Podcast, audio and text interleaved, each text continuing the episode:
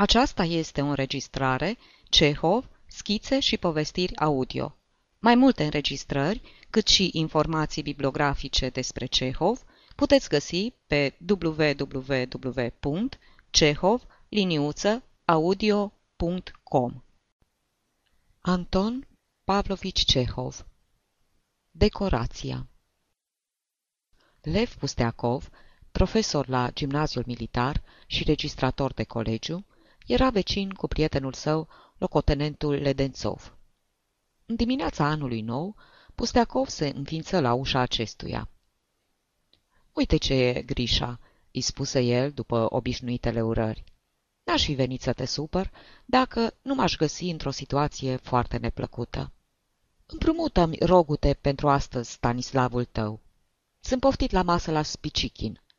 Tu îl știi pe păcătosul ăsta de negustor. E mor după decorații și, dacă cineva nu poartă agățat la gât sau pe piept așa ceva, aproape că nici nu-l bagă în seamă. Unde mai pui care și două fete, pe Nastia și pe Zina? Cred că mă înțelegi, dragul meu. Îți vorbesc ca unui prieten. Așa că dăm decorația. Făm serviciul ăsta. Pusteacov îngăimă toate acestea, roșind și privind mereu cu un aer încurcat spre ușă. Locotenentul trase o înjurătură, dar se învoi. La ceasurile două după amiază, Pusteacov luă o birșă și porni spre locuința lui Spicichin.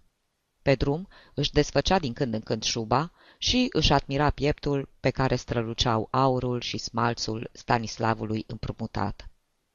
Te simți alt om când ai așa ceva, se gândea profesorul tușind ușor. În fond, e un fleac, o nimica toată. Nu costă decât vreo cinci ruble. Și totuși îi dă gata pe toți. Ajuns la locuința lui Spicichin, coborâ din pirșă, își desfăcu șuba și plăti pendelete trăsura. I se păru că bișarul rămăsese cu gura căscată văzându-i epoleții, lasturii de metal și Stanislavul. Tuși încântat și intră în casă. În timp ce își scotea șuba în antre, aruncă o privire spre salonul cel mare, unde vreo 15 persoane ședeau în jurul unei mese lungi și mâncau. Vocile mesenilor, amestecate cu clinchetul tacâmurilor, ajungeau până la el. Cine a sunat?" întrebă gazda. A, Lev Nicolaici!" Poftim, poftim! Ai cam întârziat, dar n-are a face. Abia ne-am așezat la masă." Pusteacov își scoase pieptul înainte, înălță capul și, frecându-și mâinile, intră în salon. Aici însă îi fu dat să vadă un lucru îngrozitor. La masă, alături de Zina, ședea colegul lui, Tremblanc, profesorul de franceză. Să se arate franțuzului cu Stanislavul însemna să stârnească o serie de întrebări din cele mai neplăcute, să se facă de rușine pe toată viața și să ajungă de râsul lumii. Primul lui gând fu să-și smulgă din piept decorația sau să fugă. Dar fuga nu mai era cu putință, iar decorația fusese bine cusută. Acoperindu-și Stanislavul cu mâna dreaptă, Pusteacov se cocoșă, salută cu stângăcie pe toată lumea și, fără să întindă nimănui mâna, se lăsă greoi pe un scaun liber, drept în fața colegului său. Se vede treaba că e băut, își spuse Spicichin, văzându-l atât de încurcat. I se puse în față o farfurie cu supă. Pusteacov apucă lingura cu mâna stângă, dar, aducându-și aminte că într-o societate aleasă nu se cade să mănânci cu stânga, declară că luase masa și că era peste putință să prânzească din nou. Vedeți, eu am mâncat. Mersi, bolborosi el. M-am dus să fac o vizită unchiului meu, protoiereul Eleiev, care m-a rugat să, să iau masa cu el. Și Pusteacov se simți copleșit de un amestec de jale, ciudă și chiar mânie, căci supa răspândea un miros nespus de îmbietor, iar asolul de nisetru făcea pur și simplu să-i lase gura apă. Încercă să-și libereze mâna dreaptă și să acopere decorația cu stânga, dar în cele din urmă renunță. Or să bage de seamă. Cum să stau cu brațul întins așa, de-a curmezișul pieptului? de parcă m-aș pregăti să cânt. Nu se poate. Doamne, de s-ar isprăvi odată cu masa asta, că de mâncat am să mănânc la birt. După felul al treilea, Pusteacov ridică sfios ochii spre franțuz. Din cine știe ce pricină, Tremblant trăgea și el cu ochiul la colegul său, cu un aer tot atât de încurcat și nici el nu mânca. După ce se cercetară unul pe altul, chiorâș, se fâstăciră și mai tare și își coborâră amândoi privirile în farfuriile goale.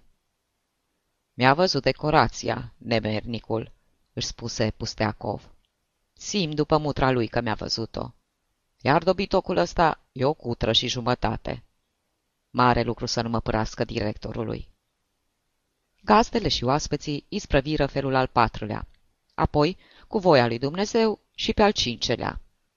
Un domn înalt, cu nări largi, păroase, cu nas coroiat și ochi pe jumătate acoperiți de ploape grele, se ridică în picioare. Își netezi cu palma creștetul și rosti cu glas răsunător. E, eu propun să bem pentru prosperitatea doamnelor aici prezente. Toți se ridicară cu zgomot și înălțară cupele. Un ura puternic răsună prin toate odăile. Doamnele și domnișoarele zâmbiră și întinseră paharele să ciocnească. Pusteacov se sculă și el și ridică paharul cu mâna stângă. Lev Nicolaici, fii bun și dă acest pahar Nastasiei Timofeevna, îl rugă un domn, întinzându-i paharul. Fă o să bea. Spre marea lui groază, Pusteacov fu nevoit să se folosească și de mâna dreaptă. Stanislavul, cu panglicuța roșie mototolită, văzu în sfârșit lumina zilei și prinse a luci. Profesorul se îngălbeni, lăsă capul în jos și aruncă o privire deznătăștuită spre franțuz. Acesta se uită la el cu ochi mirați, întrebători. Apoi, un zâmbet șiret i se ivi pe buze și stingereala i se șterse încet încet de pe față. Iuli Augustovici se adresă gazda franțuzului. Trece, te rog, sticluța asta mai departe. Trembla, întinse șovăind mâna dreaptă spre sticlă și, o, fericire, Pusteacov zări și pe pieptul lui o decorație. Și ce decorație? Nu un Stanislav, ci o coșcogeamite Ana. Așadar, franțuzul făcuse și el aceeași șmecherie. De bucurie, Pusteacov începu să râdă și se trânti pe scaun. Acum nu mai avea de ce să-și ascundă Stanislavul. Amândoi erau la fel de vinovați și deci n-avea cine să denunțe și să facă de râs pe celălalt. O, oh, mugi Spicichin, zărind decorația pe pieptul profesorului. Ciudat, nu-i așa? se adresă Pusteacov franțuzului. Când te gândești, Iuli Augustovici, puține propuneri pentru decorare s-au făcut la noi înainte de sărbători.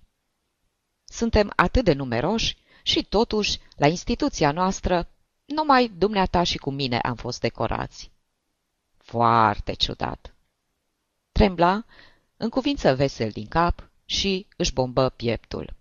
Pe reverul stâng al hainei strălucea în toată frumusețea ei o sfântă Ana, clasa treia. După masă, Pusteacov se plimbă prin toate odăile, arătându-le domnișoarelor decorația. I se luase o piatră de pe inimă și se simțea în largul lui, cu toate că-i cam chiorăiau mațele de foame.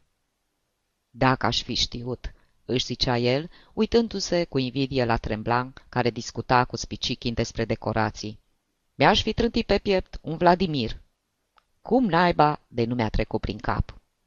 Era singurul lucru care îl mai sâcâia. Încolo se simțea pe deplin fericit. Sfârșit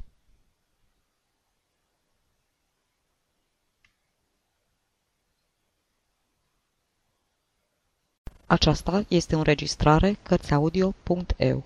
Pentru mai multe informații sau, dacă dorești să te oferi voluntar, vizitează www.cărțiaudio.eu. Toate înregistrările Cărțiaudio.eu sunt din domeniul public.